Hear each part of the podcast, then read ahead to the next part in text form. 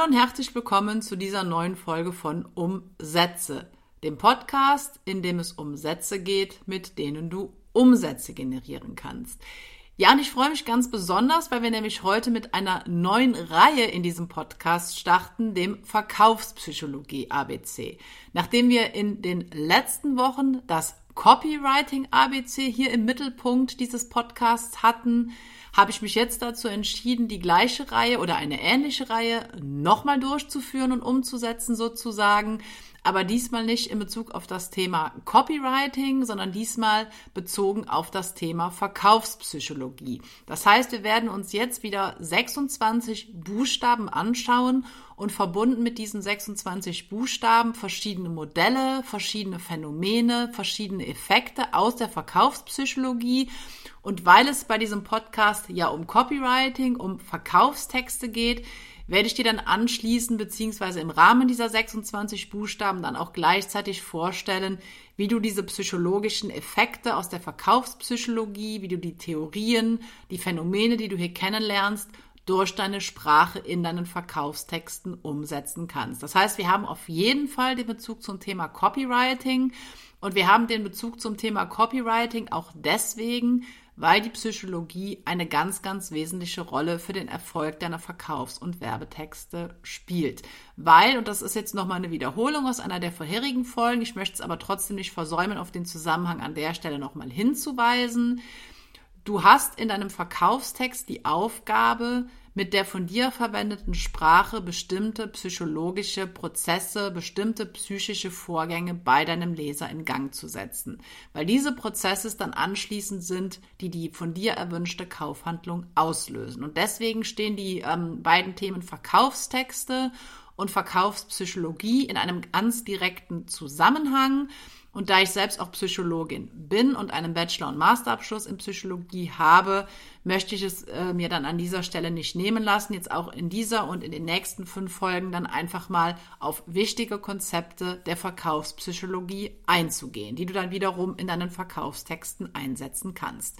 Ja, und heute geht es um die ersten vier Buchstaben, nämlich A, B, C und D. Und wir starten jetzt direkt mit einem sehr wichtigen Effekt beim Buchstaben A, nämlich dem Ankereffekt. Und der Ankereffekt ist ein Phänomen aus der Kognitionspsychologie, nach dem Menschen sich in einem numerischen Urteil von vorhandenen Umgebungsinformationen beeinflussen lassen und an diesen orientieren. Und der Ankereffekt heißt deswegen Ankereffekt, weil die Umgebungsinformationen sozusagen eine Art Anker darstellen. Die ankern also bestimmte Informationen und dieser Anker ist es dann, an dem Menschen sich orientieren und durch den sie sich in ihren Entscheidungen und Handlungen beeinflussen lassen. Ja, ein ganz klassisches Beispiel für den Ankereffekt ist der Einsatz von Sonderpreisen. Und ein Sonderpreis sticht ja dadurch hervor, dass ein höherer Preis mit dem eigentlichen niedrigeren Verkaufspreis äh, zueinander in Beziehung gesetzt wird. Das heißt, wenn du jetzt, sage ich mal, ähm, einen Sonderpreis in deinem Verkaufstext ausrufst, dann rufst du dadurch auch gleichzeitig den Vergleich zwischen dem höheren Preis, der als Anker fungiert, und dem verringerten Preis, der als Sonderpreis fungiert, hervor. Und das ist halt auch das Entscheidende, dass du durch die Gegenüberstellung von zwei verschiedenen Preisangaben deinen Leser in seiner Wahrnehmung des Verkaufspreises steuerst, dass du dafür sorgst, dass dieser Preis niedriger wirkt und dadurch steigerst du dann natürlich dann im Anschluss die Kaufwahrscheinlichkeit. Das bedeutet, um den Ankereffekt umzusetzen, musst du eigentlich gar nichts Kompliziertes tun, sondern deine einzige Aufgabe besteht darin, den Verkaufspreis deines Produktes oder deiner Dienstleistung in Relation zu einem höheren Wert zu setzen. Und ein ganz einfaches Beispiel wäre beispielsweise Originalpreis Doppelpunkt 997 Euro, Einführungspreis Doppelpunkt 497 Euro. Und um das Ganze zu verstärken, um den, um den Ankereffekt nochmal zu verstärken, könntest du dann hinter die 497 Euro auch noch in Klammern 50% Rabatt setzen, um halt nochmal diese Relation, diese Preisersparnis deinem Leser auch nochmal zusätzlich zu verdeutlichen. Also du siehst an diesem Beispiel, dass es oft gar nicht so schwierig ist, Verkaufspsychologie anzuwenden und dass es manchmal, sage ich mal, relativ simple Methoden und Techniken sein können, um deine Leser in deinem Verkaufstext so ein bisschen psychologisch zu steuern, sage ich jetzt mal. Kommen wir zum Buchstaben B und B entspricht an dieser Stelle dem Bedürfnis. Und Bedürfnisse sind ganz, ganz wichtig, weil sie einen angeborenen Mechanismus der menschlichen Verhaltenssteuerung bezeichnen, der immer mit dem Zustand oder dem Erleben eines Mangels verbunden ist. Es gibt ähm, sehr viele verschiedene Einteilungen von Bedürfnissen, sehr viele verschiedene Kategorisierungen. Man hat beispielsweise ähm, Bedürfnisse in offene und verdeckte Bedürfnisse unterteilt oder in primäre und sekundäre Bedürfnisse. Die Wissenschaft ist sich auch immer noch nicht so ganz einig, wie denn jetzt die korrekte Einteilung überhaupt aussieht. Es ist vielleicht auch gar nicht möglich, Bedürfnisse wirklich so in Kategorien zu stecken. Wichtig ist aber einfach, dass du weißt, dass wir Menschen, jeder Mensch Bedürfnisse hat. Und es ist wichtig, dass du in deinem Verkaufstext kommunizierst, dass dein Angebot, dein Produkt, deine Dienstleistung diese Bedürfnisse befriedigen kann. Das ist das Entscheidende, was du wissen musst, unabhängig jetzt von den Einteilungen, unabhängig von den Kategorisierungen von Bedürfnissen. Jeder Mensch hat Bedürfnisse, deine Zielgruppe hat Bedürfnisse und du solltest natürlich diese Bedürfnisse kennen, weil wenn Menschen einen Mangel erleben, wollen sie diesen Mangel auflösen, sie wollen diesen Mangel beheben, sie wollen diesen Mangel nicht mehr wahrnehmen, nicht mehr spüren und deswegen ist es wichtig, dass du dein Angebot als Bedürfnisstiller, als Bedürfnisbefriediger sozusagen in deinem Verkaufstext präsentierst. Und eine sehr berühmte Kategorisierung von Bedürfnissen ist die Bedürfnispyramide von Maslow aus dem Jahr 1954. Das ist schon ein ja relativ altes Konzept sozusagen hat sich aber ähm, in vielen Kategorisierungen oder auch in der Wissenschaft ähm, in Bezug auf Bedürfnisse so ein bisschen durchgesetzt, wird auch gerade so, ähm, sage ich mal, bei Nichtwissenschaftlern sehr gerne benutzt und gerade auch im Marketing benutzt, um Bedürfnisse so ein bisschen zu kategorisieren und abzubilden. Und die Bedürfnispyramide von Maslow unterscheidet zwischen körperlichen Bedürfnissen, zwischen Sicherheitsbedürfnissen, zwischen sozialen Bedürfnissen, zwischen Individualbedürfnissen und zwischen Selbstverwirklichungsbedürfnissen. Und ich möchte dir natürlich jetzt auch ein Beispiel für die jeweilige Kategorie nicht vorenthalten. Körperliche Bedürf ein körperliches Bedürfnis kann beispielsweise Hunger sein. Ein Sicherheitsbedürfnis kann das Bedürfnis nach Wohlstand sein. Ein soziales Bedürfnis kann eine Partnerschaft sein. Ein Individualbedürfnis kann Erfolg sein und ein Selbstverwirklichungsbedürfnis kann Erfüllung sein. Und man sagt auch, dass die ersten drei Ebenen, die ersten drei Kategorien der Bedürfnispyramide, also körperliche Bedürfnisse, Sicherheitsbedürfnisse und soziale Bedürfnisse, die drei stärksten Bedürfnisse des Menschen sind. Und deswegen sind Produkte in diesen drei Märkten, die halt eines dieser drei Bedürfnisse stillen, prinzipiell sehr erfolgsversprechend. Das bedeutet natürlich nicht, dass ähm, Produkte, die in anderen äh, oder die andere Bedürfnisse adressieren, nicht erfolgsversprechend sind. Das soll das nicht bedeuten. Aber es ist kein Zufall, dass die drei großen Märkte, was Verkäufe betrifft, was, was das Internet betrifft, sich wirklich auf die körperlichen, die Sicherheits- und die sozialen Bedürfnisse beziehen. So, um jetzt Bedürfnisse in deinem Marketing für dich zu nutzen, musst du natürlich deine Zielgruppe kennen. Ich denke, das ist ganz klar. Du solltest einfach wissen, ähm, wer deine Zielgruppe ist. Du solltest deine Zielgruppe analysieren, du solltest sie definieren und du solltest im Rahmen dessen vor allem erarbeiten, welches Hauptbedürfnis deine potenziellen Käufer haben.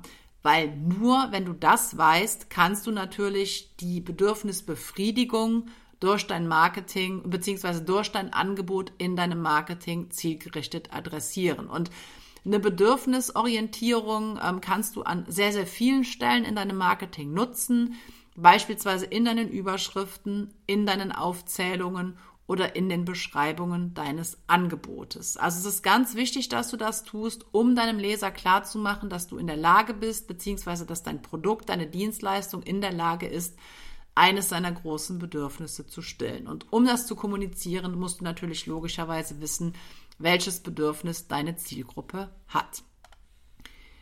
Ja, kommen wir jetzt zum Buchstaben C und das klingt jetzt vielleicht im ersten Moment ein bisschen lustig. Es handelt sich nämlich dabei um das Cocktail-Party-Phänomen.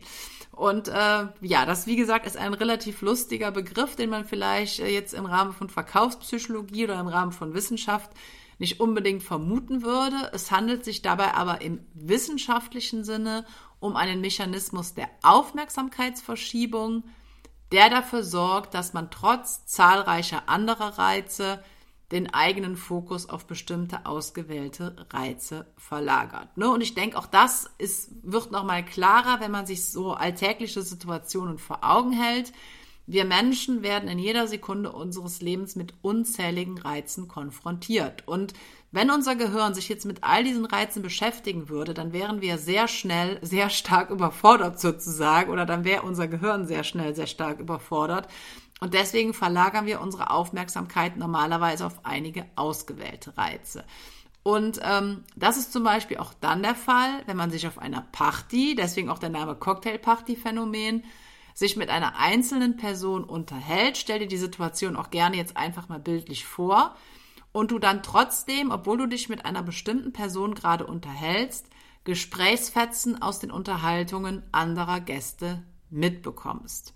In der Folge kann es passieren, dass man sich nur sehr schwer konzentrieren kann auf die, das Gespräch, was man gerade mit dem eigentlichen Gesprächspartner führt.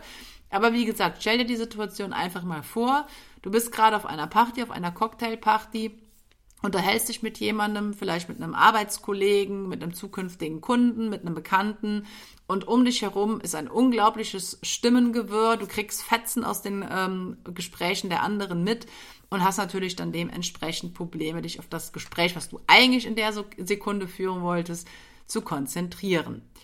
Ähm, bedeutet aber, dass du dir dieses Phänomen auch in deinem Marketing zunutze machen kannst, weil die Verschiebung der eigenen Aufmerksamkeit in einem bestimmten Fall besonders deutlich und besonders häufig auftritt nämlich dann, wenn du deinen eigenen Namen hörst und wahrnimmst. Und auch das sind vielleicht Situationen aus deinem Alltag, die du schon selbst erlebt hast. Du bist gerade in einem Gespräch und hörst dann plötzlich irgendwo im Raum deinen Namen. Oder beziehungsweise es muss vielleicht noch nicht mal dein Name sein oder du musst gar nicht damit persönlich gemeint gewesen sein, weil es gibt ja Vornamen, die relativ häufig sind. Aber trotzdem verschiebst du deine Aufmerksamkeit dann direkt auf das Gespräch oder in die Richtung sozusagen aus der du deinen eigenen Namen gehört hast. Und dieses Phänomen kannst du dir zunutze machen, beispielsweise in deinem E-Mail-Marketing. Du hast zum Beispiel die Möglichkeit, in deinem E-Mail-Marketing deinen Leser mit seinem Vornamen direkt anzusprechen. Ne? Das macht die heutige Technik möglich, wenn ähm, Abonnenten sich bei dir eingetragen haben in deine E-Mail-Liste, dann fragst du unter normalen Umständen nicht nur die E-Mail-Adresse, sondern auch den Vornamen ab. Das sind so die beiden Informationen, die man in der Regel immer abfragt bzw. eintragen lässt. Und du hast dann hier die Möglichkeit, mit deinem E-Mail-Marketing-Tool den Vornamen deines Lesers in den E-Mails zu nennen. Beispielsweise in der Betreffzeile, beispielsweise in der Anrede. Und die Folge ist natürlich, dass dein Leser seine Aufmerksamkeit eher und verstärkt auf deinen Text richtet, weil er gerade an der Stelle seinen eigenen Namen wahrgenommen und gelesen hat. Und das ist deswegen nicht unerheblich, weil natürlich Aufmerksamkeit die wichtigste Voraussetzung für alle nachfolgenden Entscheidungen und Handlungen ist. Ne, du kannst den besten Verkaufstext schreiben, den du je geschrieben hast, sozusagen. Aber wenn dein Leser nicht mit seiner Aufmerksamkeit äh, oder seine Aufmerksamkeit nicht auf deinen Verkaufstext richtet, wenn er nicht aufmerksam liest, wenn er von zahlreichen anderen Sachen abgelenkt ist, dann sage ich mal, kann natürlich der beste Verkaufstext nicht wirklich seine Verkaufskraft entfalten. Und deswegen ist es wichtig, dass du direkt von Anfang an die Aufmerksamkeit deiner Leser bekommst. Und das kannst du beispielsweise machen, indem du dir das Cocktail-Party-Phänomen zunutze machst. Ja, kommen wir jetzt zum vierten Buchstaben, nämlich dem Buchstaben D. Und das sind jetzt in diesem Fall die sogenannten Dissonanztheorien. Und ähm, die Dissonanztheorien sind ein Oberbegriff für Theorien, ähm, die davon ausgehen, dass Menschen negative Erregungs- und Gefühlszustände erleben, wenn sie auf widersprüchliche Informationen stoßen. Wenn sie also Dinge wahrnehmen, Meinungen sehen, Absichten, Einstellungen, die nicht miteinander vereinbar sind, die sich also gegenseitig widersprechen. Dann geht man davon aus, dass Menschen negative Erregungs- und Gefühlszustände haben. Ähm, diese Dissonanz bzw. Inkonsistenz kann man auch dazu sagen, wird zum Beispiel dann erlebt von deinen Lesern, wenn du verschiedene Begriffe für den gleichen Sachverhalt benutzt. Ne? Wenn du also, ich gebe dir auch gleich noch dazu ein Beispiel, wenn du also für denselben Sachverhalt, für dieselbe Thematik immer unterschiedliche Formulierungen und Begriffe nutzt. Das kann Dissonanzen bzw. Inkonsistenz in deinem Leser auslösen. Das gleiche kann auch ausgelöst werden, wenn du jetzt zum Beispiel auf deinen Verkaufsseiten sehr viele unterschiedliche Schriftarten benutzt, wenn du sehr viele verschiedene Farben benutzt, wenn deine Verkaufsseite sehr unterschiedlich formatiert ist. Auch das kann von deinen Lesern als Inkonsistenz oder als Dissonanz wahrgenommen werden und kann tatsächlich, da, kann tatsächlich dafür sorgen, dass Leser sozusagen abspringen dass sie deine Seite verlassen, weil sie halt diesen negativen Gefühlszustand erleben, von dem ich eben gesprochen habe. Das bedeutet, um dir jetzt noch so einen kleinen Tipp mit auf den Weg zu geben, wie du Dissonanzen vermeiden kannst, du solltest bei der Darstellung beispielsweise deines Themas oder deines Angebotes gleiche Begriffe nutzen.